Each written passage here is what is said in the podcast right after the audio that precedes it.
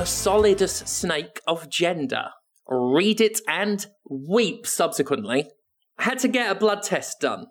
Had to get a blood test done. You know, just to, to with the HRT, Yeah. with the estrogens and the spiros, um, my meds that I take to, you know, be a trash girl. Do you have the right levels of titty within you? Yeah, well, I've got I've got perfectly balanced levels of T in me. Ooh. My estrogen is at currently a low to average 86.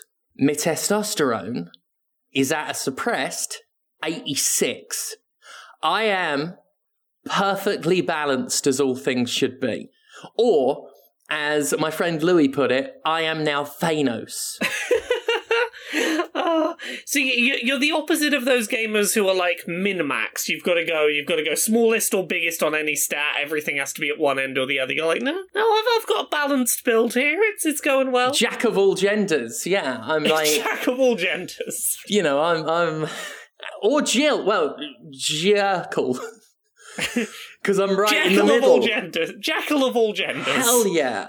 My pelvis is astride the gender fence. I am right in the middle of boy girl, and the only thing that can take that away from me is more estrogen, which I shall gobble by the bucket load. Laura and Conrad Zimmerman. Oh, join the team! Join the team! Just, just Fuck fucking yeah. gobble them down. Have them Oh, like they are a little breakfast snack. You're like, oh, I'm a bit peckish. Throw some more down me. Why not? Hell yeah! A couple Weetabix in a bowl. Yeah. Sprinkling of estrogen, splash of ice cold milk, or as Conrad would have it, loads of milk. He likes his he likes his cereal soggy. Obviously, have soy milk with it because apparently that, that does the estrogen thing as well. You know, just like all in. Fill myself, fill myself with estro. It's going to be great. In other life news, everyone. Sorry to make this all about me. In other life news, Conrad knows this. I discovered a terrible thing that is bad for me, but also awesome. There is a vending machine downstairs in my apartment building. It is behind the elevators. I always suspected it was there because sometimes the back door of the elevator opens. People know how to do it. I don't know how. But I, I, I always, I've looked through and I thought, I swear there's a vending machine in there. There's two, one for food, one for drink. Not interested in the food. But the other one has Snapples in it. this is bad news for me. no. This is bad news for a trash girl trying to lose weight. I love Snapple, and it has got in it apple Snapple and kiwi strawberry Snapple. They are my best ones from Snapple. I didn't know there was more than one Snapple type. I've been living a sheltered life. Mm. There's fucking loads. There's Snapples in that vending machine I've never tried. I think there's a grape one. I'm not going to drink now. I don't like grape drink. But there's things in there. There's a mango madness. I have had that one before. It's all right. Tastes like mango. This is bad news. However, there is one barrier that I think is going to like help not have too much Snapple. And that's the fact that vending machine stole my fucking money last night. Oh no! I thought to myself, right. It, well, no, it didn't steal my money. A woman stole half a drink from me unknowingly. Oh. oh. It's the worst story. You know the one. I fucking I'm down there. I've got I've got to put two dollar bills in. You pay for the convenience. Yeah. I put one in, right? No problem. Won't accept the other one. Won't accept. It wasn't even that oh. crinkly, but it was not going in. Shoving it, pushing it, trying to get it in. I was also trying to get the money in the vending machine. And a man walked past and I stopped him. I don't normally stop people, but I really wanted that Snapple. I didn't need it, heavens no, but I wanted it. And it became a principal thing in the end. I, I swear I've got like, I've seen one dollar bills all over the place in this house. You know, it's like I'm a stripper, uh, a lazy one that doesn't pick up the money afterwards. But like, I swear, like I've got pockets full of cash that just like comes from wrestling stuff and and like random things. Um, and that was the only dollar bill I had. So I asked the man, he didn't have one. I asked the um, lady who works in the lobby, she didn't have one. And then, as I'm asking her in the lobby, as I'm asking Maria, I hear some fucking person was behind that elevator helping herself to a bottle of drink Not even the Snapple I wanted, which is insulting in a way. She clearly only had to put a dollar in. The other dollar was mine. And I had to share an elevator with her, and I was too polite to point at the bottle and say half of that's mine. I don't know how American vending machines work. Could you have, before you left the vending machine, got it to give you back your dollar? In theory. I was pressing all the buttons. Okay, yes. I, I don't know if that works when it's not coins, because we only use coins over here. I pressed buttons, tried to get stuff back, uh, couldn't get it. I went back up to my apartment and I was like, you know what? I'm not letting the machines win. so I searched and actually found two crisp dollar bills in my gay denim jacket, which I made gay by putting badges on it, which is all you have to do to make something gay. Agreed, It's cover it yeah. in pins and buttons. And so I went back downstairs and I got it. And then I said to the lady who works in the lobby, I don't need this, but it's the principle of the thing. So that was my $3 Snapple. That's too much for a Snapple. That's a lot for a Snapple. We're going to have our Snapple evening. I don't know if, if you know about this, Laura. I'm inviting Kimberly Spirit, aka Katie V, and Conrad over for a Snapple and Babybel evening, which is the most childish take on wine and cheese. And and Katie's going to bring charcuterie in the form of Lunchables. oh, wow. This sounds like an amazing time. You have Mhm. such wondrous plans. Indeed. And not to make this podcast all about me, but I do want to briefly touch on Saturday night. And also thank both of you publicly. I mean, again, you've had a bit too much thanks. Mm. But no, so there's no there's not enough thanks for everything you've done. Saturday night was Rise Returns. It was mostly amazing. I won't touch too much on the misgendering that happened, but long story short, the commentators had to be replaced halfway through because uh, one of them was not even making the tiniest shred of effort to gender me properly, despite having cue cards being told by me and others, and at one point being publicly called out by MV in an absolutely fire off the cuff shoot promo. Just wouldn't make the effort, and the other one wouldn't correct him and was fucking up half the time. Um, it was embarrassing for me. Heartbreaking as someone who was trying to assert their identity because, you know, all previous Rise material was pre transition. It was a shame. Hats off to Sean Phoenix for winning the chat back on Twitch. Sean walked in, and within minutes, everyone was like, okay, you are the savior. We trust you. Yeah. Everything's fine again. So yeah, Sean Phoenix and Marcus Mann uh, replaced the commentary, and none of this is on Rise. Rise stepped up. Yeah. They pulled commentary. They are re-recording the commentary. That's, I think, the thing that like needs needs emphasizing is they are going out of their way so that when people watch the VOD of this in future, they will not have to see this, and that's wonderful. That is more than I Yes. expected. That is great of them. Yeah, because I can't show any clips of this show. The misgendering is just on such a level that it is. It's over every usable bit of footage of me, including the reveal that is like the big payoff to all my wrestling stuff on Jimquisition when I fight Craig. Ah, And you can stop fucking holding your neck like it still hurts, Craig. Get back in the corner and put the reindeer suit back on. And wash the morph suit. Well, thankfully you will be able to share it soon. Yeah. As much of a shame as it was in the moment. Yeah. But but huge thanks to Laura. You ran the pre-show. You got like you got people up to speed on who the talent was, and you do really well at that shit. And and I love that you've been getting into the indie wrestling scene as a result. Oh, doing the pre-shows for this has has gotten me legitimately into the the sort of Pittsburgh uh, indie wrestling scene. And how could you not? Like MV Young, Ziggy Yeah, I, I just finished watching through season one of Canned Heat Oh. today, watching the whole the the finale of that, and then when someone comes in after the winner's been announced and does their whole thing, and I was like, oh, oh, I'm invested. Yeah, I love Enjoy. They got storylines, they have backstage segments. It's like, it's what I want. I subscribe to a YouTube channel that is just wrestling. I'm Hell I'm in. yeah. This has happened. Hell yeah. Yeah. Every Thursday for the next couple weeks, by the way, enjoy wrestling on YouTube. A new episode of Canned Heat, Thursday, 8 p.m. Eastern. Uh, I appear throughout season two, uh, doing machinations, um, making friends, and planning enemies. And one day, one day, I'm going to fight Edith Surreal and it's going to be beautiful. Oh, That's my dream is to Like I'm, I'm in training, as I think I've said. Um, my plan is to get good enough to be worthy of an Edith Surreal match. Side note: I was watching the fight with uh, Still Life with Apricot and Pears, where the mask is stolen from season one of Enjoy. Yes. Oh, mm. I want that mask. oh, and then the the oh the comeuppance in episode four with oh. hmm mm. Enjoy are great. Like their booking is great. Uh, Enjoy Rise and and Polycult Party. I'm I'm I'm in now. I'm here. I'm following the wrestling. yes. And the fact they're all working together, we just need to get the canon straight because, well, I won't give spoilers, but we need to get the canon straight because I think so many indie wrestling promotions are like competing and trying to undercut each other and they make each other weaker. Enjoy and Rise and the Polycult Party working together, that's strong.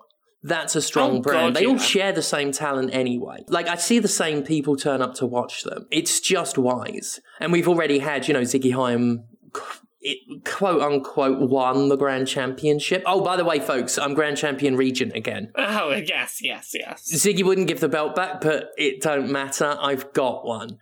I was interrupted throughout the night by pretenders to the throne. I didn't get to show it off, but I did defend it against Craig the intern prick. Beautiful choke slam on that fucker. I got a huge pop for it because of the Sterling section. Yeah. There was a huge section, the Sterling section. when I when I beckoned Craig over and said, "You realise I have to choke slam you now, right?" Big pop. Um, but but sorry to circle it back round, Conrad. Thank you. Oh, you're welcome. Fucking great. Ran the night smooth as anything. Ran the stream. You know, I think all of us were like, God, I hope this works. Uh, especially with the tech issues. Like, Yeah, I would like to say I, I have managed to watch back some of the VOD, and and I do want to the the audio clipping.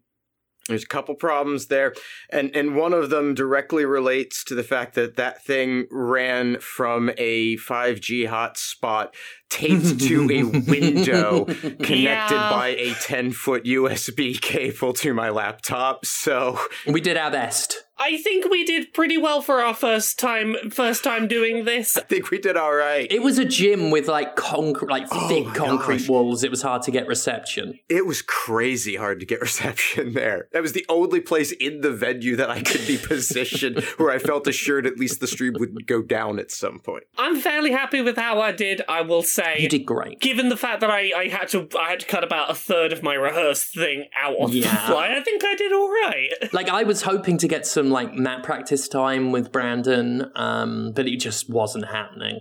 The timing just wasn't going on. For a first run, I think we did real good. Oh hell yeah! And you know, hats off to Rise as well for being so organized and well put together. Oh, together. yeah. Oh, I've never worked for a wrestling company as organized as Rise, and we're going to try and do this live streaming thing again for the Polyam Yeah. Cult Party 4 on July 3rd. Uh, 4 p.m. Eastern, if I recall correctly. Um, I will have more details on that. It's it's not far away, so unfortunately, I won't have the same kind of build I had for Rise. But you know, I'm going to promote the hell out of it. It's in Brooklyn. Go to MV Young's Twitter, the only MV Young, and there's uh, contact details because it's kind of an invite only thing, but like you can ask for an invite, and there will be some still. I'm, I'm going to be doing a pre-show again. Yeah. I'm going to do one of them. Get everyone up to speed. Tell everyone what's up. Book MV Young at iCloud.com. Book MV Young, all one thingy, at iCloud.com. If you're in Brooklyn, near Brooklyn, can get to Brooklyn on July 3rd. Ask about tickets. I would always love to see you there. It always means so much to me. And my God, the amount of fans who turned up on Saturday was unbelievable. Um, I won't, you know, give out names and stuff just as a precaution, but someone came from Utah Yeah. and was also absolutely just so sweet. Yeah. So sweet and lovely and gave me a scarf and wrote me a little letter and it was really sweet. And like the entire Sterling section, as it turned out to be, was like so overwhelmingly queer as well. To see like just so many genderqueer and, and gender fluid and, and trans people turning up, it was just incredible.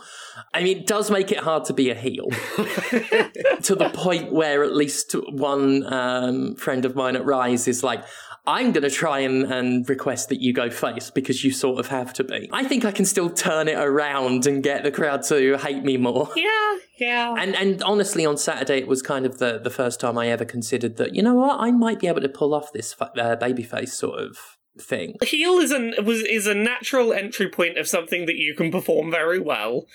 But I'd, I'd, I'd love to see where that could go. Yeah. Uh, I know I want to stay heel through the year Yeah. because I've got plans. But maybe next year I can try it. You know, even as a heel, I get like a lot of laughs and stuff because that's my natural Yeah. inclination. But, you know, we'll see where it goes. Not to make this all about me. But thank you again so much. Thank you for having us. You did you did great and wonderful, and we we we, we love you. Yep. Thank you. July 3rd, uh, Polyam Cult Party 4, Brooklyn. Invites available. Uh, just contact MV Young. And it should be streamed at 4 p.m. Eastern, rather, on July 3rd on Twitch TV Jim Sterling. Or, you know, I would say turn up at 3.30 because Laura will be doing another great pre-show. She does so well. And if you want to get caught up on the talent, she gets you up to speed. Huzzah! Anyway, Yes. I've got to be the podcast police. I'm here. oh no. Oh, I don't talk to cops. all, all cops are bastards except me and the podcast cops. I've seen nothing. Actually, I do that every week anyway. Video games, n- never heard of them, officer. ah, it's fine. It was a, it was a test. I'm not a cop at all. Are you sure, Laura? If you're a cop, you have to tell me if you're podcast yeah, police. you have to. If I'm a podcast cop, I have to tell you that I'm a podcast cop. So no, I'm not a podcast Okay. cop. You have to tell So, us. what video games have you both played this week? I dropped a crash test dummy on the floor. Oh no! I dropped one of my incredible crash dummies. I've lost the limbs. They're scattered around the office. It's broken. Sorry. Conrad, have Conrad, have you played anything this week? No, I, I played Earth Defense Force World Brothers. I played more of that. Hell yeah. So did I. Yeah. It's the only Yeah. game I played. As I was uh, working on setting up stuff for the show the night before the show in the hotel room, I'm, you know, working stuff around the computer, and in the background, I can hear this, which is the the noise of the quick reload me, ability of the. Gaucho sister on coming from the Switch. The fucking yodeler is the best character. Yeah. The yodeler is the best. Right, so Earth Defense Force. It's pretty. It's the first Earth Defense Force I've liked, Conrad. I I uh, took your advice on that. Your recommendation sold me. It's good, isn't it? Yeah, it's good. If it, like I said, I completely can see why this would be someone's first one that they liked because it feels like mm-hmm. a complete finished product. Yeah, and the visuals are cute. It's a really interesting idea to suddenly go like blocky, looking a bit like the 8-bit hero game, which I really wanted to like back in the day. It was it was all right. Yeah, it's all right. You know, a seven. Um, I hoped to really love it, but It's one that I tried several times to play, and it eventually did, I think, get through it. But it, it took multiple attempts to force myself through. it's hard to. It was hard for me to kind of stick with it for very long. Yeah, And it, it took me a while to get into EDF World Brothers, just in terms of finding the right weapons and characters for me. Mhm. What ones have you got, Conrad? Uh, my team consists of a sniper of the wing diver that you start with Uh huh. uh, after the first mission, uh, with the pulse rifle that.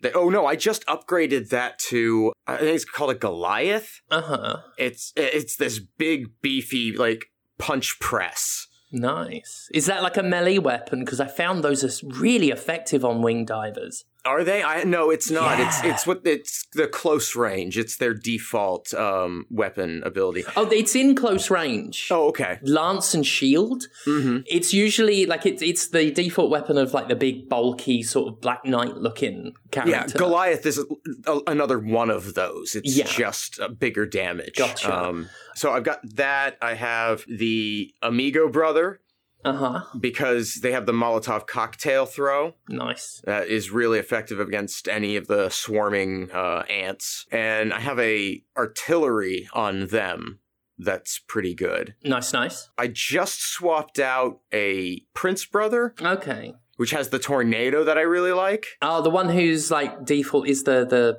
insect weapon. Yeah, comes with the scarab. I switched Yeah. into a um uh, a rocket launcher pretty quickly. Gotcha. Yeah, it's a weird weapon that that scout. Yeah, it is. It's strange. I think you literally just shoot them and then they attack. Yeah, yeah. You throw it out there and it homes in on enemies. Yeah. It doesn't feel like you're attacking because it's so indirect. I replaced them with a tapioca sister because you had been excited about them. Which one's that? I forget the exact names. That's the one with the uh, like the Voorhees mask and the pom pom hair. Ah, the, like the pop idol. yeah. yeah. yeah, I'm not feeling it though, and it may, it's probably just this one that I have because it is so slow outside of sprint, so Gotcha. slow. I'm thinking of swapping her out, except the Naruto run that she does is really useful. Yeah, that's what I'm saying. Like when if I wanted to travel pretty quickly on ground, that sprint is good. But I have the wing diver for Right. You know general travel, so I don't worry too much about that. I hate swapping round just to get about. hmm I really wish that every character had a sprint. They don't all have to be the same speed, but like some of them are just not mobile. And it's frustrating. It doesn't feel good. And some, but some of that is also you know by design explicitly like your fencers are supposed to not be particularly mobile. And so not having a sprint means that you can't get them out of combat. You have to come up with some other way to do that. So that I, I understand the gameplay reason for it being there. And it is for me it's just so easy to switch to another character in most circumstances. I wish it would be a tiny bit more um, quick about it because you've got to, at least from my experience, you've got to make sure your character is still sometimes in order to swap. Um, I've had no problem swapping in the air, but at times when I'm moving on the ground, I'm like, I want to swap, and it like there's a delay of a second because I've got to press it twice. Hmm. It doesn't always feel fluid to me. i don't know if i've run into that problem Uh-huh. you know, you get caught by some of those big ants, you know, and if your mobility character happens to be the one that's caught, you're you're fucked, right? hmm But I do like the idea of balancing out a team. My last one's a, a gaucho sister with a really good sniper rifle with Uh-huh. a great rate of fire on it. I, I've actually reached a point now where if it's a stage with flying enemies, that's it. We're done. I, I, I switch to her and start popping them off Yeah. And her regen because of an accessory I think I have on her is Oh, fast nice. enough from killing enemies on her special ability that I can get the reload going and then the reload doesn't stop until all the enemies are dead Sweet. because by the time I'm you know 50 or uh, 75% of the way through that reload it's already recharged from all the kills I've done during it Nice. so yeah, I'm having fun with that. I'm real close to the end of the story. I think I'm like yeah, maybe two missions to go. I'm not very far at all because I've been replaying missions over and over and over again. Mm-hmm. I yeah. switched up to hard after you said that you get weapon, like your weapons level up on the hard difficulty. So Yeah. I've been getting some higher level weapons. Well, and you also get more armor from uh, completing them at the higher difficulties too. yeah. That's the one problem that I have in terms of like being motivated to change up my team and try different uh, characters is that they've gained so much armor by this point yeah, that they're far and away the best just choice to progress. sure. So I'm, you know, swapping out whichever one I'm least enjoying with something else at least so that they'll get armor gain. And to its credit, weaker armored characters will gain significantly more armor from Sure. completing missions with a, a team. So that's good. Yeah. It's still a lot of fun and I'm I am It's got big ants in it, it's got big ants. and the characters are good. I think 42 missions or something in there Yeah. and I'm about halfway through them playing on hard also. Mhm. Um, and then there's, I think, two difficulty settings after that. And it's just a, a ton to collect. I said last week, like people have always assumed I like EDF because I like Dynasty Warriors. Mm-hmm. But part of what I like about this is very Dynasty Warriors in loads of characters that behave similarly but have different gimmicks. Mm-hmm. Like collecting the ridiculous, I think like at one point it was over 70. Actually, I think they've had character rosters in the hundreds now in, in Dynasty Warriors. Yeah. Like I love that. Uh, unlocking characters, and I like the randomized elements. There's no money involved. Nope. I mean, there's fucking tons of DLC. There's plenty of money involved there, but Yeah. um, the actual characters in game, you know, I like going into a level and there's three random characters to to unlock. Um, my current team is have you tr- have you got the Yodeler? I can't remember their exact names. I've got the yodeler, but I don't know that I've used Oh, them. she's so good. Right? I've put a, a plasma rocket launcher on her. Mm-hmm. And she, I, I should probably put something more close range on her because, well, she's the closest range I've got. But she throws down a little cube with a musical note on it, and it makes the ants and the other insects dance. Uh, so they can't attack. They just sort of cutely bounce up and down with little musical notes above their head. And her fucking special is a huge area of effect heal. Oh. You can't play as her when she's doing it. You have to switch to attack. Yeah. But you keep your characters in there, their health shoots up, and she's singing the whole time, and it's really fun. The Amiga Brother is a similar t- type Okay. of stat boost, except it's it's attack and speed up. Mm. And so it doubles damage if you're in the radius. And so I'll do that with the Gaucho sister on the reload and just clear huge things. Oh wow, yeah, I can imagine that. Yeah. because she gets the bullet time with Yeah. the fast reload. Yeah, I've also got I've got the pop idol, though I might switch around. I've got her with a sniper rifle, that one that just fires a really like a ridiculously wide line of individual bullets. Mmm, yeah. that just sweeps through. Like it reminds me of the the wide, not the plasma cutter, but the wider version of it in Dead Space. The contact beam. Yeah, just a sweep of bullets. That's really useful when there's just a big clump of ants. And she's got the Naruto run. I like characters with mobility, so mm-hmm. I've got two characters to get around with. So she's got the Naruto run and her special is just throwing. This is why I might swap her out because the healing on the Yodeler is so good that I don't really need the special that the Pop Idol has where she throws Yeah. individual healing items, which is less effective a heal. But I do like masks and the the Voorhees mask with the the fake chainsaw on the like is a really cool look for that character. So I've, I've got a Prowler which I find more effective and fun to get around with than any of the flying ones. So I don't have a flying one.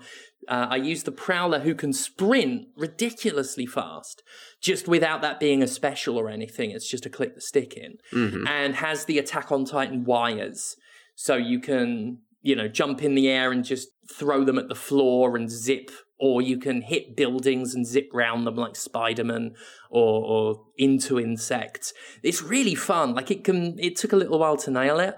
Um, the only issue is her special is both awesome and fucking annoying to use. She summons a giant ant and you can ride it.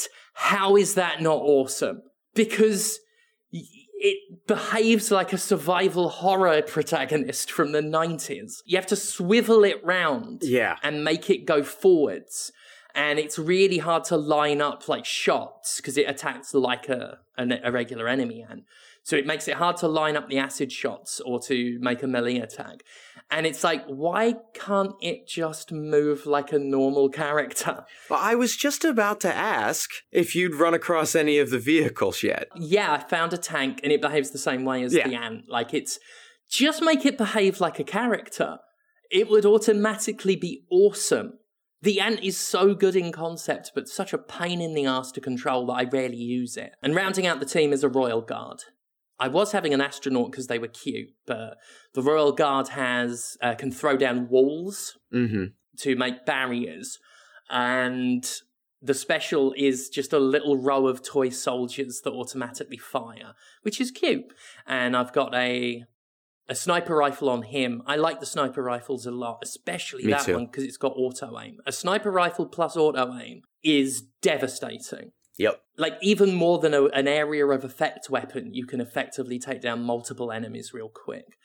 Um, so yeah, I'm enjoying it. I'm happy with the team, um, but I do like experimenting. So I, I I have a slot that I'll just swap characters out in and out of. Mm-hmm. Yeah, Yeah. it looks nice. It's cute. It's it's fun. Uh, it's very silly. And as you said last week, it's uh, very much a, a gl- globalist game, a, very sort of Work together, don't isolate. It's a message of global unification. Yeah, get your miso soup by working together as a as a world, as a as a planet. Come on. Come on, gang. Let's pull it together. Let's unite. Unity. Reach across the aisle. I mean, don't do that if they're Nazis. There are no Nazis in Earth Defense Force World Brothers that I know of. That would be a questionable character to pick up. No, but there are German special forces units that are uncomfortably attired for me. I mean, they're not like, but it's still Yeah, I haven't found any cops yet though, so no no cops. I've seen no cops. it is low on fash. Yeah.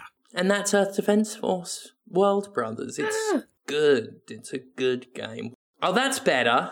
Sorry, the editor of the last Polyam Cult sizzle reel replied to me saying, oh shit, oh fuck. I mean, still offended I'm that forgettable, but it's like, put me in the sizzle reels. I'm the Polyam Cult Party's biggest draw. Look at look at you. You you you you were you were a belt holder. You have been for longer than most most Hell yeah. people there. You know, I, I, I can't name many people who've who've held a title as long as you. I'm the first openly queer title holder in Mississippi and Alabama, not to make this all about me. Exactly. I am a draw. And folks, my choke slams are safe, okay? Admittedly, the one at the Polyam Cult Party was sort of a first for me as a choke slammer and uh, Kimberly Spirit as a choke slammy. It was stiff, but she was safe. People watching at home trust the people at the wrestling event doing the wrestling to tell the wrestlers if they've done an unsafe wrestle. Yeah. And I know some people just want to fucking insult me, as I've seen from people vandalizing certain articles about me in revenge for attacking gamers over saying Scott Cawthon sucks. It's funny that the hardcore gamers who shout on Five Nights at Freddy's for years are suddenly offended on a personal level that I said Scott Cawthon sucks. It's almost like they don't really care about Scott Cawthon, they care about the calling out of, of LGBT phobia. Yeah. Anyway, the choke slam I did on Sean Phoenix was perfect, and the one I did on Craig was deserved. I'm just saying, I do, I give good choke slam. I choke slam people. Sorry about that. I don't want to make this all right. Right. What did you play, Laura, my darling? Oh, I'll, I'll make it about me. I played, I'm- I played a thing. Okay. I played Final Fantasy VII Remake Intergrade. I have been thinking of starting that up. Is this this Yuffie? Yeah, this is the Yuffie DLC for Final Fantasy VII Remake. Nice. So, first of all, I will say it's complicated as fuck to actually move your save over to PS5 from PS4 if you're a person doing that. Oh, what? You've got to download the game on PS4, pick an individual save, upload it from within the game, download the PS4 version and then the PS5 version of the game on PS5 to download that save. It was not a quick process to do, unfortunately. Um, but once that was out of the way, I really like the Yuffie DLC for this. It gets a really good balance of introducing a new character, progressing the plot in some meaningful ways, introducing just enough of a threat to be like, hey, this feels like you're dealing with something substantial, but if you skip this DLC, it's not going to be the end of the world if you just jump into part two. Yeah. I really like how Yuffie plays control wise. So, unlike the base game where you have a party of characters who you can sort of swap which one you're controlling mid gameplay, here Yuffie has another character with them who essentially works as an extension of Yuffie's moveset. Oh, this is Dingus Almighty, isn't it? The hot new character Dingus Almighty. I mean, might as well be Dingus Almighty. Um, So basically, you've as Yuffie alone, you've you've got your regular melee attacks. You can throw your big shuriken and make it do attacks from a distance, and some of the specials around that are kind of cool. Like you can do a spell to have a specific elemental element on your shuriken, so then you're doing basically free elemental magic casts from a distance, so long as you can sort of keep that going. But you've got Dingus Muck Strongface, who basically you have a button dedicated to a synchronized attack mode. You do more damaging and more aggressive attacks when you're synchronized with this other character. But at the expense of their MP meter just basically doesn't recover while you're doing that. And if they do get damaged, they are going to take a lot more damage. So it is about this sort of ebb and flow of when you choose to put the pressure on and pulling back so that they can build up their meter again.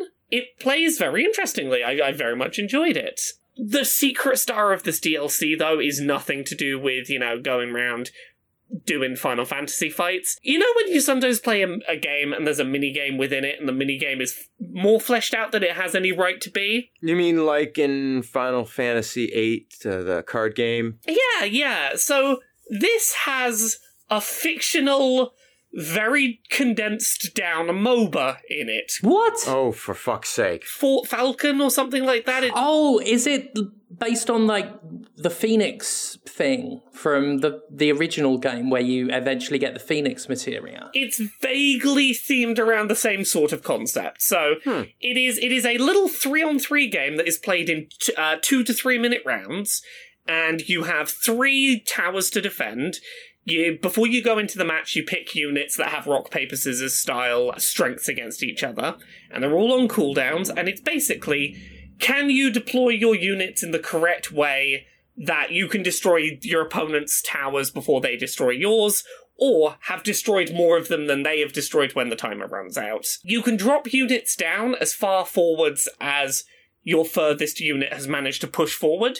So if you have a unit that has made it to the enemy towers, you can be dropping new units right down on on their doorstep, which is really nice. I don't usually enjoy like the whole MOBA mechanics, but this is so stripped down so it's basically just do you want to wait longer and put out a big unit or do you want to get lots of small units out now? Where do you want to drop them? Can you knock their towers down before they knock yours down? And there's a whole little side quest where you have to go find consecutively stronger enemies to defeat, and there's a little reward at the end. I got really into playing it. It was a lot of fun. It's one of those things where I'm like, I'd play more of this if you gave me more of it. Give me like a six hour campaign, I'll play through it, sure.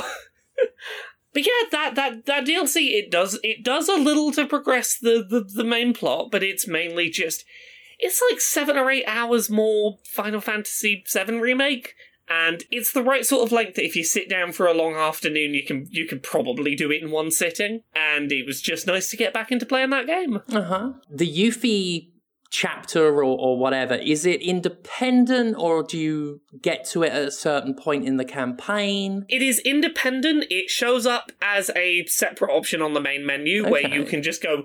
It assumes that you have completed the main campaign. It's- Gotcha. I have. It is narratively set around the time of the end of the main campaign. Gotcha. Your characters carry over, presumably. So, all of your stuff that you have in your save will carry over. So, for example, if you want to equip Yuffie with all of the materia you have collected in the base game, you can do that.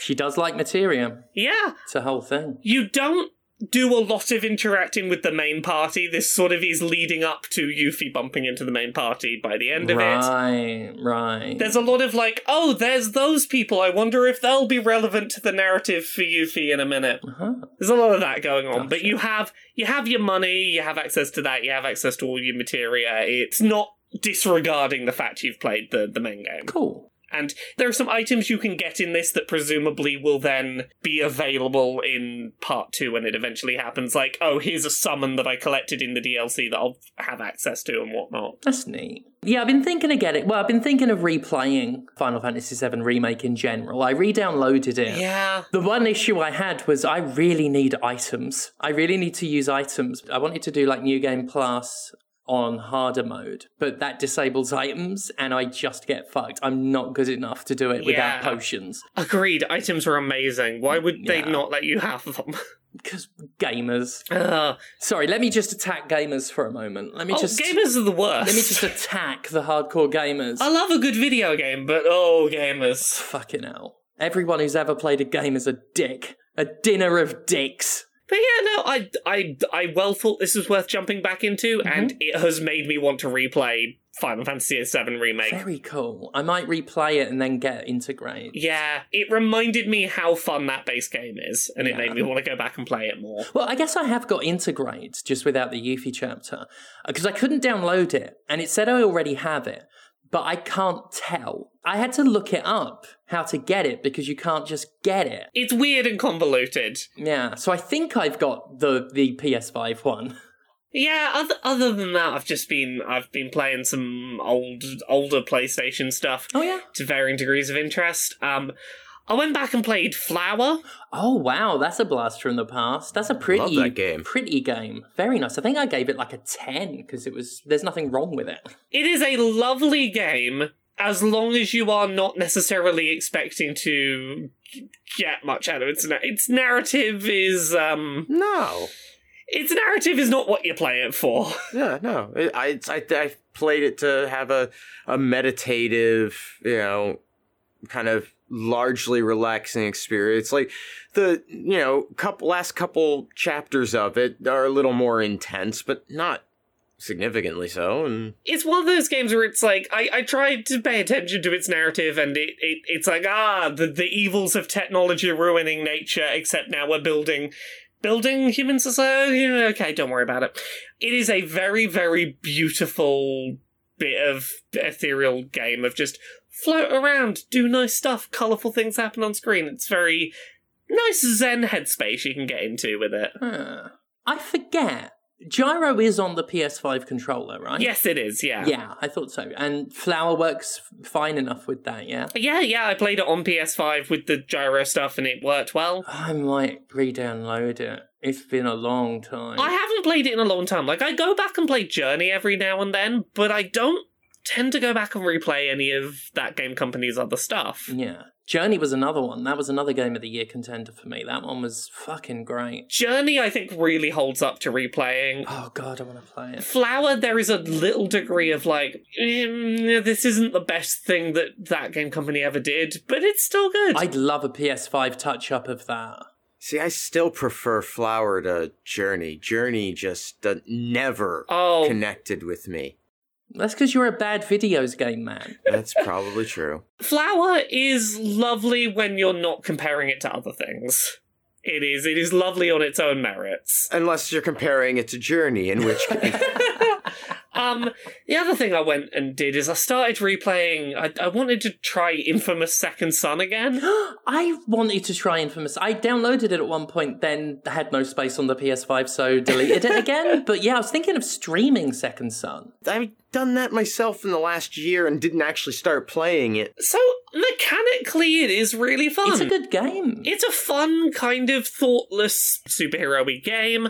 The characters are a bit over the top and a bit exaggerated, but they're Yeah. fun in their own stupid way. The one thing that I had forgotten quite how bad was in this game was the fucking morality choices that Oh, well, have yeah. absolutely zero fucking chill or nuance on them. Oh yeah, that's always been a problem with that series. I remember the first ever choice in the Infamous series was, hmm, I could give people this food, or I could let them all starve. Who the- even has that thought in their head? Yeah. Cole, I think his name was Cole. There's something wrong with him to begin with that that's in his head. The first choice you get in Infamous Second Son is don't let your your family who are, you know, covering for you, don't let them get tortured or let them get tortured. You know, actively put the blame on them, torture them. Yeah. It's like the the moral choices are kind of laughable. It, it's fun in the same way that the mechanics of something like Saints Row 4 are. It's fun to just be the very powerful person bl- running around blasting things uh, with bullets not really meaning much to you. Yeah. The smoke dash is really fun. It feels really nice to use. I was in the same situation. I've had it downloaded for like six months and not touched it, and I finally did, and I'm glad I did. That's good. Yeah, it's on my list of things I want to go back and replay. You were saying saying maybe coming back to it on stream.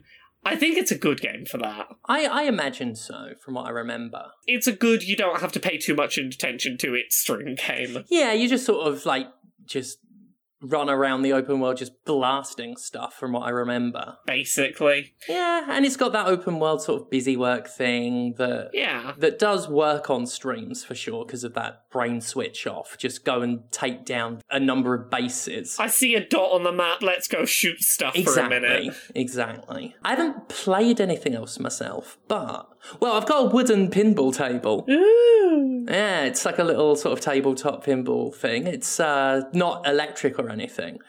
Um, I've got an electric one from 1979 coming, but this one it's like plastic framed wooden play table. It's real cute. I also have 67 packets of Skeleton Warriors cards. Oh, beautiful. I'm currently, well, I have 36 in my possession. I accidentally ordered another 31. I think somebody else is shipping some to me Yeah. For you. Yeah. Um, from what I understand, that might be like a full set, or certainly opened. Jesus. And I wanted these specifically for the stream, so I don't think I've made unnecessary. Well, the amount I've got is an unnecessary. I don't think I've. Made you can't even finish the sentence. it took two hours, two two very entertaining hours to open one pack of no two packs of of six cards.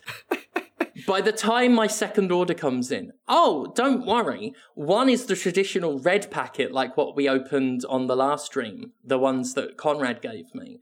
The others are blue Ooh. blue packets. Um, so yeah, I ordered 36. I, I can't finish this sentence either. I ordered 36 Fleer Ultra Skeleton Warriors cards in one order. Thought the order didn't go through. Ordered another 31 to be sure. So that's a lot of cards. Far more than I'll ever be able to open on stream. But the thing is, I will make that money back because no one cares about Skeleton Warriors cards. It cost me less than let's have a look. I'd say less than thirty bucks to get them all. Way less actually. Looking at this, I'm just bad at math. Um, they were cheap enough to get hold of, and the stream in which I opened those packets you gave me, Conrad, were more successful than any video game stream I've done in a while. I'm not saying my audience has, significantly changed. But on Twitch, I mean, let's face it, Saturday night stream went amazingly well, better than I could have hoped for, um, well above my average. And the Skeleton Warriors was high on the average end, and people were really into it. To be fair, the cards are hilarious. Uh, I showed them off on Conrad's stream as well a while back.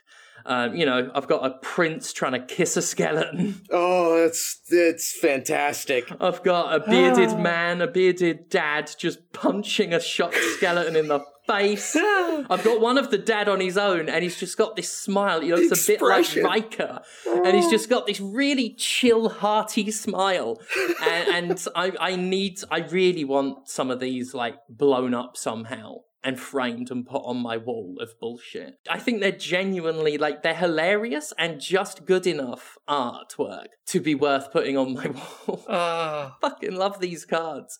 Conrad getting me these was brilliant. Oh, I'm glad you like them. I love them. I love them so much I bought 30, 67 of them.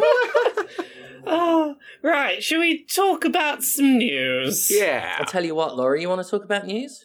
Anything you want. Oh, thank you. That's so sweet of you. See that that Marvel's Avengers game? Vaguely. it's shit. I like the single player campaign of that game, but I'm not going to defend the multiplayer, and definitely not at this point. So there was a there was a problem that happened with Marvel's Avengers this week, where um the game started displaying some weird strings of uh, digits above uh, characters' heads when they were playing. Uh, initially unclear what they were, you know. There was a tweet from Crystal Dynamics that was like, "Oh, there's some some unexpected text appearing above your characters. Don't worry about it. It's fine. Don't worry about it." At least part of what was appearing above characters' heads was the IP address that players were using for their internet, which meant that people streaming the game were accidentally streaming their home IP addresses. Hmm. So that's not ideal. No. That's real bad. That can have real bad negative consequences for people. This game isn't good. I liked the story mode. I enjoyed the story. Well, don't stream it. At least there was that 90 minute, felt like 90 minute Guardians of the Galaxy presentation. Uh, Which I've been told, because I criticised it. I said it looks like an video game. And I said it had that Avengers problem of looking too much like the MCU characters. Oh yes, yes. I was like, well, that is a vague approximation of Chris Pratt. yeah, like someone was so taken aback by it that they even went into the comments of other videos to tell me they're based on the comics. They'd look like they were if they were. yeah. These games need more original art styles, but like Justin knows more about this stuff than me because he follows a lot of Disney properties and, and he reckons Disney's never going to let stuff stray too much. I don't know. I don't know. But after Avengers, I'm not high on another Square Enix Marvel game, and that Guardians of the Galaxy just looks like, oh, triple A. Look, I, I enjoyed the Marvel's Avengers single player enough that I, you know, I enjoy Guardians of the Galaxy as a series of characters. Yeah. I'll probably play it. I mean, I'll probably play it. I'm just not expecting to love it. I'm expecting it. I don't want to sound cynical. I mean, people people have, have suggested that I'm losing interest in in like all video game discussion and stuff. Well, yes, and I play it up on here because I am sick of the industry, right? Uh, and I'm sick of a lot of the cyclical discussions and and and and me getting blamed for being repetitive when there really are only a handful of video game discussions in existence. And I am going to try and change that because I think the section of Jimquisition I did this week where I focused on indie games, I enjoyed that. I enjoy being excited for Skatebird. But I look at something like Gardens of the Gal- Gardens. I look at something like Guardians of the Galaxy and think to myself, mm, it's AAA. What's the point anymore? I mean, I still enjoy a good AAA spectacle. I enjoy a good one. Sure. I enjoyed Ratchet and Clank. I finished that off. I thought Resident Evil Village was a grand time. Hell yeah.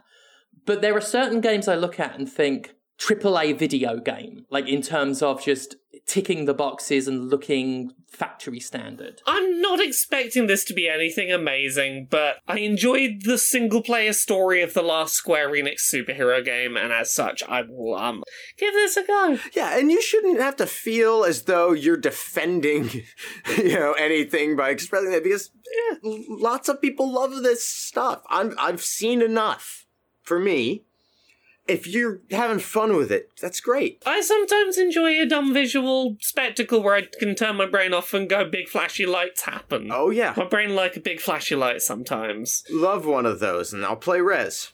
Other stories we've got this week. I'm gonna try and summarize this one as best I can, but it's a big, complicated story that has been going on for a little while and now feels like the week to address it. There has been an ongoing story for a couple of weeks about a game that is codenamed Abandoned. Now, the short version is reportedly this is just a game from an indie developer that has maybe gotten a little out of hand with some marketing and some speculation about it. You may have seen this game discussed as the game that everyone is convinced is secretly a Kojima oh, developed Silent oh, Hills. Yeah, I heard something about Kojima rumors. So I'm I'm going to try and summarize like what the rumor mill was and how we got here, and then talk about where we're at with it. So, the short version is th- this game developer tweeted a kind of cryptic tweet as the first thing on their Twitter account that was like, hey, we're working on a game.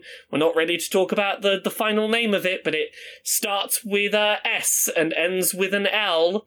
And some people found that tweet and went, Silent Hills, that's the only possible thing it could be. And from there on, lots and lots of things were taken to be evidence based on the starting premise of it's definitely Silent Hills, let's find some evidence of that. So, first of all, people pointed to the fact that Kojima has done this in the past. Kojima made up uh, a fake studio called Moby Dick Studios. When teasing the Phantom Pain, he went as far as to hire a fake person to pretend to be the head of that studio. It's not the first time he has done that there's a lot of like very tenuous stuff. The studio's called Blue Box Studio, and the PlayStation Studios logo has a blue box behind it. Oh, Maybe Sony's shit. publishing it. I feel so bad. If this is an indie developer, I feel so bad for the dev who's shitting themselves right now. Well, so yeah, we'll we'll we'll get there. yes, wait for it. I want to emphasize quite how much of this is very tenuous stuff that if you're looking for it to fit, yes. maybe it fits. Oh. This is like oh. Q, uh, QAnon baking going on here. Right. Yeah. This sounds uncharacteristic for gamers to just put weak evidence together and jump to a conclusion. And well, in their defense, let's talk about who they're looking at and thinking is engaged because that man has been up to some fuckery in the past. Yes. He's usually not subtle, though. He usually tells an obvious lie and then says, Fools, I was lying, obviously. This is the th- the biggest thing that convinces me is that, that this isn't Kojima. Is Kojima things get worked out far quicker than this. I'm skipping over. I'm going to skip over a lot of the really tenuous shit, but the Blue Box Games YouTube banner image is a bunch of hills, like Silent Hills. Fuck me. The term blue box is a term for a phone scam, so this is clearly a scam. It's not a real thing. Uh huh. The company's LinkedIn profile uses stock images, clearly not a real person. Hold on, hang on. I gotta go back to the blue box. Yeah. How old was the person who drew that distinction? Mm. I, I know, I know. A blue box hasn't even worked in like 30 years. I mean, if, if people are poring over this fastidiously, then they're probably Googling every little element. Yeah, we're, we're talking about like at one point in a trailer, maybe you can see the letters P and T Ah. covered by some trees, and therefore it's secretly PT. Fuck. I've got PT tomorrow. Maybe I am Silent Hills. Yeah. So a few months later, this is where the the whole thing starts getting a lot of suspicion around it. Is Blue Box Games reveals that Abandoned is getting a PS5 app which will let players run the game's trailers in real time running in engine on the PS5, which I will admit that is not a thing that happens. That is eye catching. It is um that is unusual. It's the sort of thing that you would expect perhaps from a developer that has a long, storied relationship with a uh, major platform. Yeah. A lot of people drew the comparisons to like PT being a playable trailer. People were basically like, hey, this seems weirdly elaborate for an indie dev who's never released a major game before to be doing on PlayStation 5. This is probably the weirdest thing that happened, and it's for many people the smoking gun that convinced them this is definitely a Kojima game. People point out that um the Twitter handle for the studio is BB Game Studios. BB was the name of the baby in Death Stranding. It- there's, I'm trying to skim through this. There's a lot of.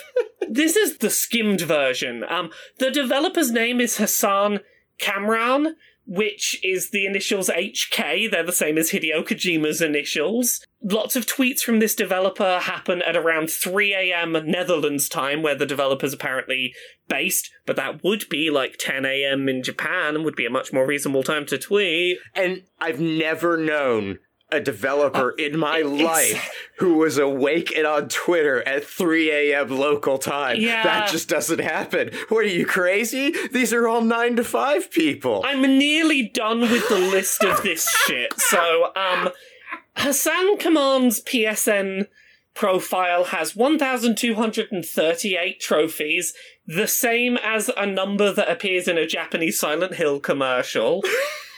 The developer is playing a game on, on his PSN profile that isn't available for people to buy, that has a Junji Ito reference in the image, and Silent Hills was meant to be made with Junji Ito.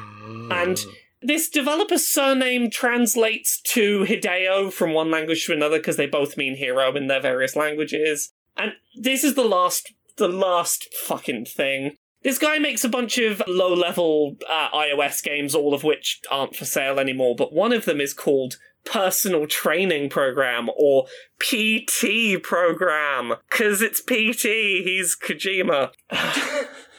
so that is look i've been resisting talking about this story because Yeah. like up until recently this has been curious internet suspicion hole people going is this a thing maybe in the last week or so the developer has on a every couple of days basis been tweeting i am aware of the rumors and suspicion I am not Kojima. I am not connected to Konami. This is not Silent Hills. Do not set your expectations for Silent Hills. This is not being helped by a couple of things. First of all, Jason Schreier, he's since retracted it, but he went, oh, oh, uh, this is 100% Silent Hills, Oh. which whipped up a lot of people into. Whoa, whoa, whoa. Yeah, whipped up a lot of people into being convinced, and he's since drawn that back, but a lot of people have gone, well, Schreier knows what he's on about. Jeff Keighley has agreed to show this game off during Summer Game Fest, and everyone's obviously drawn the connection. Keighley and Kojima are real good friends that love to do weird collusion stuff together, so, you know, if Keighley's involved, it's definitely Kojima. And probably the thing that's helping least, if this is legitimately an indie dev, is that Kojima Productions keeps liking every one of this developer's fucking tweets. Oh my god. Fucking hell. Oh my god. Oh No. he sniffs one chance to lie to people, to tell one of his his arbitrary lies that are kind of harmless but pointless at the same time. He sniffs a chance to stoke the fires of that and he takes it and I sort of respect it. Well, and that's that's what I'm starting to wonder. I'm starting to wonder if Hideo Kojima and Jeff Keighley aren't, tr- you know, like boosting this guy, and now this poor guy is freaking out. Yeah, so here's the thing. There are arguments to be made about whether this guy did or did not lean into the attention he was getting when the conspiracy started. But it seems very clear if this is a real indie developer who is not Kojima, that he is getting overwhelmed and he's starting to panic about what the, the response is going to be when he reveals his game. Uh, he posted the day before we record this. He posted a video on on Twitter, a video of himself talking and basically going, "Hi, I am the developer of this game. I'm not Kojima." He seems teary and a bit, you know, nervous in the video, and is like, He also says he's not an actor. yeah, he's like, I'm not an actor. Please trust me. I am a sincere person making a game that is not a Kojima Silent Hills. He's in such a position where he has to specifically make that distinction when he says this. And, you know, there's no winning Yeah. or losing here because if you don't draw attention to the possibility that you might be an actor, but then, you know, like, Yeah. So, like, here's the thing. Let's be honest. It's entirely possible this could still be a Kojima thing because Kojima has done bullshit like this before. But it seems increasingly likely that this is an indie dev of a game that is not Silent Hills. Oh. I feel real bad for where this is, how this potentially might play out because no, I feel bad for how this will play out. Let's not say how this could play out mm. because how it could play out is merely a matter of degree. Yes, he's already got people fucking threatening to, you know, attack him for for quote unquote lying to them if this isn't Silent Hills, and it looks like it could potentially be a real big fucking shitstorm. Leaping to conclusions and using it as an excuse to harass people, that sounds so unlike the world of games. Fucking hell. The thing that's depressing about this is there's only really two ways this can play out, which is either it isn't Silent Hills, it's not made by Kojima, this is legitimately a game from a small little indie developer, in which case I really fucking feel for them and how things are going to go for them in the next few days. Or this is a Kojima game, and that teary video was all a ruse and a direct lie to people's faces, and this really was a, a marketing thing for Silent Hills. In which case, Kojima has absolutely fucked up things for the future and is going to result in so many other incidents of people being convinced they found video games and getting themselves disappointed over nothing. Neither way this plays out is great. Not really. Not really, no. Yeah. I'm not going to rule out the Kojima's involved. Yeah, I can't rule it out. Could very well be. I'm not ruling it out, but I don't think it's the most likely situation. No. No, I'm skeptical, very skeptical, because again, like we've we've said, Kojima is usually way more obvious than this. Yeah. There there is a big mountain of situational things that you could look at and go, okay, if this is a Kojima thing, I can see how this would be legit. But so much of what is there is incredibly tenuous and conditional and only really looks like evidence if you're already looking at it to be evidence. And Kojima's not usually this subtle. Like, if this was a thing, I would have expected him to come out on the opening night of Summer Games Fest with someone with, like, a wrestler's mask on pretending to be an indie dev or something, and Geoff Keighley doing a sly nudge nudge wink wink. Like, that, that's the level of lie I would expect. By Friday of this week, we're to know what, what it is, and I suspect next week there will be a portion of this show that will be hey, so that that happened and it probably didn't go great no matter what. Yeah. But it's reached the point where it felt it needed to be addressed because it's become like a weirdly big story this week. People being very convinced one way or the other. Yeah, we have some other we have some other stories this week. Activision Blizzard boss Bobby Kotick's $155 million pay package approved by shareholders. Oh, that's it. Scum, filth. Yeah, yeah. Yeah, the the billionaire got more money. For all the value he brings? He only this time got got approval by 54% of shareholders, Oh. not the 56.8 he had last year. It's so unethical. Slightly fewer people were happy with that amount. It's so unethical. It is. It is. When Gamergate, which was weird by the way, first started, one of the first things I said was, Why are you going after indie devs? Corporations are unethical and corrupt and they're taking you for a fucking ride. And people went, Oh, that's low hanging fruit. Like, it's the only fucking fruit that matters. You know why it's so low hanging? Because all of the resources are swelled inside it. Yeah. There's so much of that fruit that it's weighing the tree down. Of course, it's low to the ground. Activision exists to make Bobby Kotick and a handful of other men rich. Ah, That's all it's there for. It's a scam, as far as I'm concerned. Well, their whole tax dodging scheme is a scam. yeah. Bobby Kotick's position as CEO is a scam. It is someone who has a net worth of seven billion dollars. He is a billionaire. Just one billion dollars is more than anyone needs and an immoral amount of money to have. And he finds it important to keep taking millions a year. There's one bit of this story that I wanted to, to note because I mentioned before, like, hey, he, he got 54% of shareholders voted to give him this money. I'm just going to read this section of the story verbatim. The say on pay vote was advisory, which means that even if Activision Blizzard had lost the vote, Kotick still would have collected his $155 million, though doing so without shareholder approval would have been a bad look.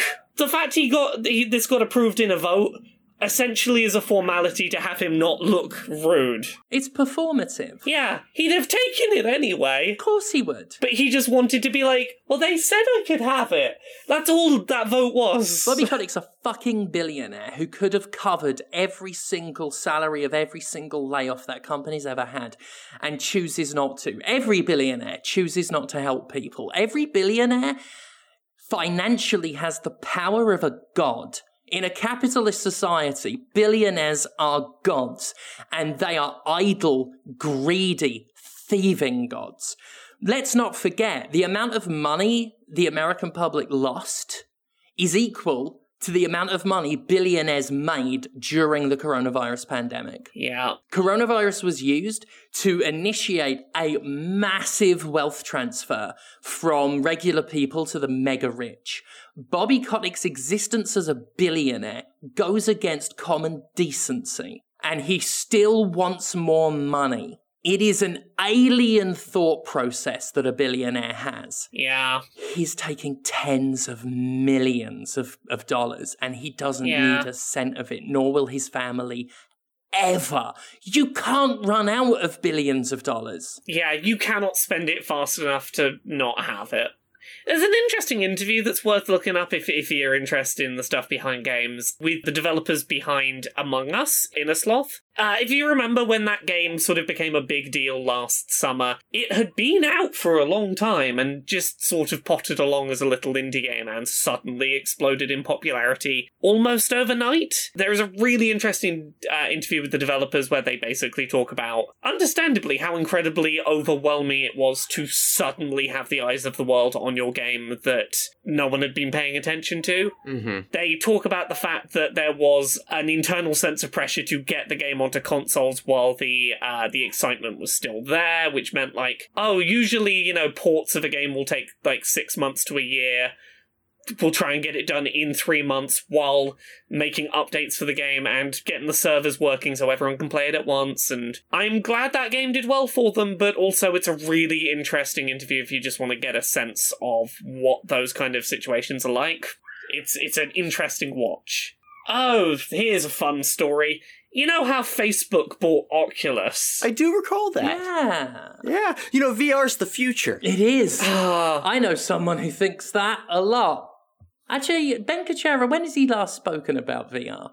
Uh, it's been. A, I mean, you know, and I know, I still know of a few people out there who are big advocates, and Mm-hmm. I really like VR. My mum really likes VR. I bought her a VR headset recently, and we will occasionally play VR games together from a distance over the internet, and it's nice to be able to wave at each other in the pandemic. And I wish I liked VR. I, I really do. Um, I find it just too much hassle, and you know, too many of the games knock me sick. that's fair. I like VR. Unfortunately, when it's like the Oculus Quest, I like a standalone headset I can just pop on, press a button, it's up and running. I don't need to set up base stations or anything. It just works.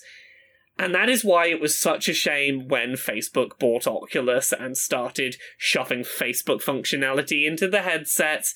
And here's the most recent story. Um, Facebook started, or at least announced plans to start testing advertisements within games within your headset. Fuck Basically, do you want to have Fuck Facebook away. ads in your virtual world? Get the fuck away from me. yeah. The industry has enough money. It pretends it doesn't. It has so much. Billions and billions pour into the game industry and they plead poverty because they just want more. They don't need more. They want it. Bobby's got to have Oh. another meal. Yeah, so the sort of thing that I think makes this story interesting is the the first example of this was going to be a game called uh, Blaston or Blaston, and the developers have announced that after the huge wave of backlash that this story ended up getting, they will not be putting Facebook ads in their game. Which, hooray, that's good, but it feels like it's kicking the can down the line. Some other developer's going to be happy to be the first one to do it. They're tendrils. We've got little Yeah. tendrils coming out. This is what the industry does. It always sees what it can get away with. It'll scale back to make its previous oversteps not look so bad. And people will say that it's not so bad because it's not that. The industry does this. Yeah, they'll say it's not bad because it's not worse. Exactly. Yeah. yeah. I used to absolutely evangelize the Oculus Quest as like, look, price wise, um, ease of, of setting it up and using it. It was a wonderful piece of tech that I very much recommended if someone wants to get into VR, that's the headset to check out. And the longer Facebook owns Oculus, the harder that recommendation becomes. And it's not going to get any easier to recommend over time. Nah. Like I just I just want to be able to purchase a VR headset that the stuff is built into the headset and I can just pop it on and turn it on and pay for games. Yeah. That's what I want. You know, before one transitions, they have they look back and they see various clues. Yeah. Someone pointed out that time I was trying VR and looked up uh, was was looking at point of view porn from the perspective of a woman and talking about how very interesting that is. Oh, one of my first experiences with VR with um one of the old uh, Oculus dev kits from back in the day was a game that was a first person perspective game from the perspective of a woman. And I remember putting that on and having a look down and being like, huh, I'm welling up and getting all emotional and I don't know why. What's uh. going on here? It's all good. What's, what's, what's this? Nothing to learn from this. Discard. Videoed games. Discard. Discard this memory. I fucking love being trans. Being trans is fucking great. Fucking great, isn't it? I didn't tell you all about my blue dick. Well, I've told Conrad. I didn't. I don't know about your blue dick. I, I accidentally made my dick blue on Friday. Um, it was on the train to Pittsburgh. Uh, I sometimes take the train. I need to get Kimberly more bookings at places I'm at so that I can get a ride. It's quicker. But Conrad and I were on the train. I can't believe I forgot to tell him. I immediately messaged Phoenix to be like, I got a blue dick. Why get told about this? I want this info. This sounds great. Right? This is it. I can't believe I haven't told everyone. I can't believe that didn't start this podcast. It's not blue anymore, it's all right. But I had a blue dick on Friday. I used the toilet in the train. And you know how they've got chemicals that flush stuff? Yes. I made the mistake of still being sat on the toilet. I was like, just just give it a flush while I'm here. You know, sometimes you just want to give it a double go. And then I felt the wet. I felt the wet kiss of trouble upon my knob. And then my little girl tip was blue. The chemicals got all over me. Um, I mean, let's face it, it got everywhere. Literal blue balls. I mopped it off. Um, luckily, you know, it was harmless until I was able to get it clean. Um, you know, didn't blister or nothing. But I can't believe. I mean, that's just what my brain is like with the the attention issues. Is like it should have been the first thing I said to Conrad, and I should have said it loudly. so that all of business class could hear. Oh yeah, if Justin was there because I I enjoy doing it with him, I would have immediately walked up to him and said way too loudly, "I've got a blue dick now." I can't believe I didn't tell. I'm so annoyed at myself. It wasn't the first thing I said to you. um, but yeah, it was blue. Eiffel 65 would have been proud. Oh, so we, we got a couple of stories left very quickly. Oh, okay. Um, Cyberpunk, Cyberpunk 2077's back on PlayStation consoles. PlayStation is not going to stop people from buying it on PS on the base PS4, but they do warn you don't fucking buy it on the base PS4. But now that it's available, people have been able to have a look and go, okay, what needed to happen to make this work okay on the PS4 Pro? Most of the vehicles no longer exist, and most of the people walking around the world no longer exist. And even with those compromises, it's it still doesn't work properly on the base PS4. So that's where that game's at. Ha ha ha ha. Ah, ha ha ha ha. That's what I've got to say to that, folks. That's that's my full summary on that one. Hot. Oh, nah.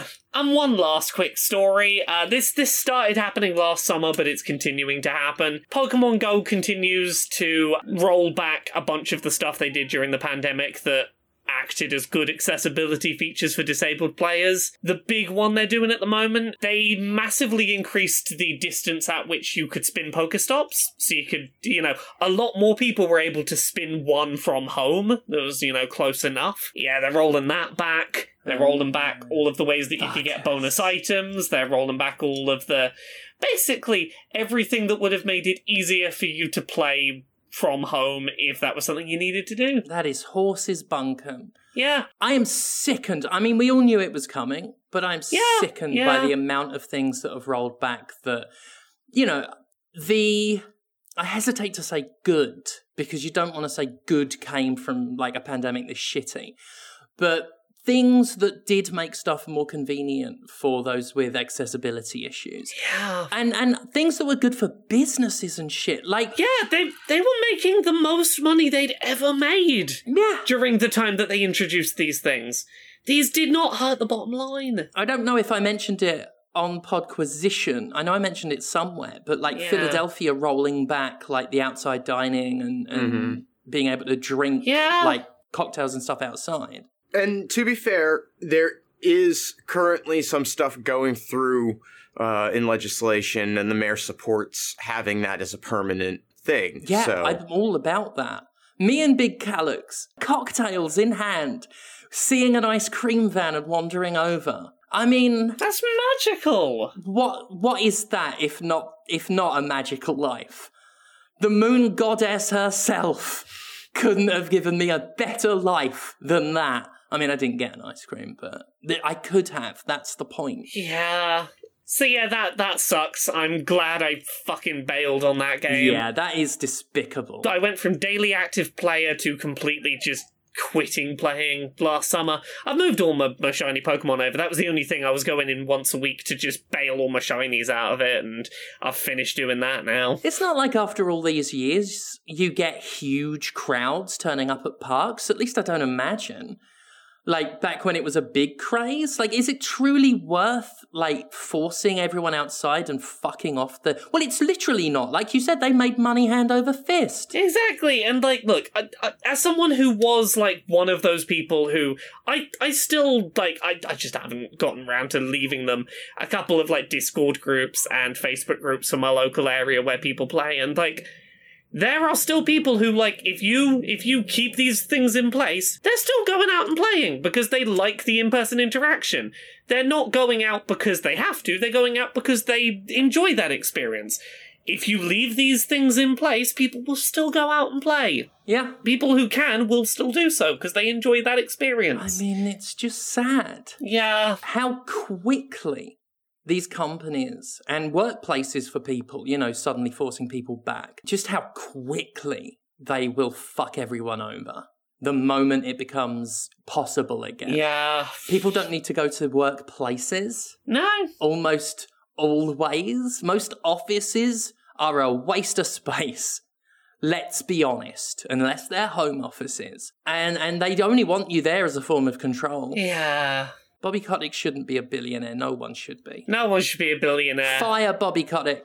That's all the news. We did it. We did the news. I tell you what, this has been a fucking good podcast. Hmm. It's been a fucking good episode. Hell fucking yeah. We got loads of video game chatting, and I got to talk bollocks for 18 minutes. I mean, not to make it all about me, but what more do I want? Not a lot. Oh, Laura. Are we done, do we think? I think I think we're done. wrap. I think we're done. Okay. Um, Laura, Me? some people, you know, don't want to be thrown into the void of silence, Oh, um, being alone with their own thoughts. I don't like it. that's fucking scary. No, no, sad times. Um, how could they possibly fill their lives with more content? LauraKBuzz in all the places Twitch, Twitter, YouTube, Patreon. That's the one that pays the bills if you, you fancy throwing me some cash there. Twitch streams Monday, Wednesday, Friday at 10 pm UK, 5 pm Eastern, 2 pm Pacific. I upload episodes of Accessibility every Friday on YouTube. I got books. Uncomfortable Labels, that's out now. Things I Learned from Mario's Butt, that's out now. Gender Euphoria, that's out now. Everyone seems to be loving that one. Go check it out. Uh, there are podcasts. Pixel Squirt, it's about video game porn. Queer and Pleasant Strangers, which is about stuff that I do in the week that isn't video games occasionally. I'm on Dice Funk, it's a Dungeons and Dragons podcast. It's its own story every season, so jump in wherever you like. I'm on seasons 3, 4, 5, 6, 7, and 8. And Conrad, you were on that show for a bit. I sure was, and you could also find me on Twitter and Instagram at Conrad Zimmerman. Uh, you can watch me on Twitch uh, four days a week at a variety of times. The schedule's all there, twitch.tv slash that Conrad Zimmerman. Uh, you can buy anti-capitalist propaganda from me at pinfultruth.com or audiobooks at conradreads.com. And you can hear me on some other podcasts. Let's talk about snacks talking about snacks with uh, Lauren Morgan and Linda Camiolo. And uh, spin-off doctors, new spin-off doctors coming hopefully soon. And doing that Mortal Kombat 2021. And uh, you can, all of the stuff I do online is supported on Patreon, patreon.com slash fistshark. And you know who else has a Patreon? Why, it's James Stephanie Sterling. okay, it's starting to look convincing that I still don't support it. That's this week's unbidden opinions on my transition. uh, you can support me on Patreon. At, Let's not, can we not, Can that not be a segment? but there's so many, and none of them are bidden. oh dear. Uh, probably won't be every week, but you know, whenever one hits my top five. Uh, Patreon.com slash Jimquisition. Um, if you go on there, like, thank you so much for the support. Like, it really has been overwhelming lately. Um, thank you so much for that. Um, you can see me Twitch. Actually, I might start doing that. Yeah, just twitching. People have paid to see that. Oh, sure. yeah, you can see me on Twitch, uh, Twitch TV slash Jim Sterling. I aim for Tuesdays, but sometimes it's Mondays, and at some point I will do a schedule. I want to do it more. I'm really liking it lately, like even more so than I had been. Really enjoying it. Looking for some times I can secure to to stream more. Um, of course, the VOD of Rise Returns will be available at some point. Enjoy wrestling every week for the next like four five weeks. Uh, enjoy wrestling Thursdays, 8 p.m. Eastern. It's a new episode of Canned Heat, and I am in them. And July 3rd, Polyam Cult Party 4, 4 p.m. Eastern, with a pre-show by the lovely Laura at 3:30 p.m. Current plan is it will air on Twitch TV slash Jim Sterling, and you know if if the Rise stream is anything to go by, you're going to have like fun, and there's going to be a great turnout. Can't wait. And that's it. Thank you so much for listening, all the support and everything. And we will see you next week. Bye. Bye. Shit on me biscuits. I was the podcast cop all along. What?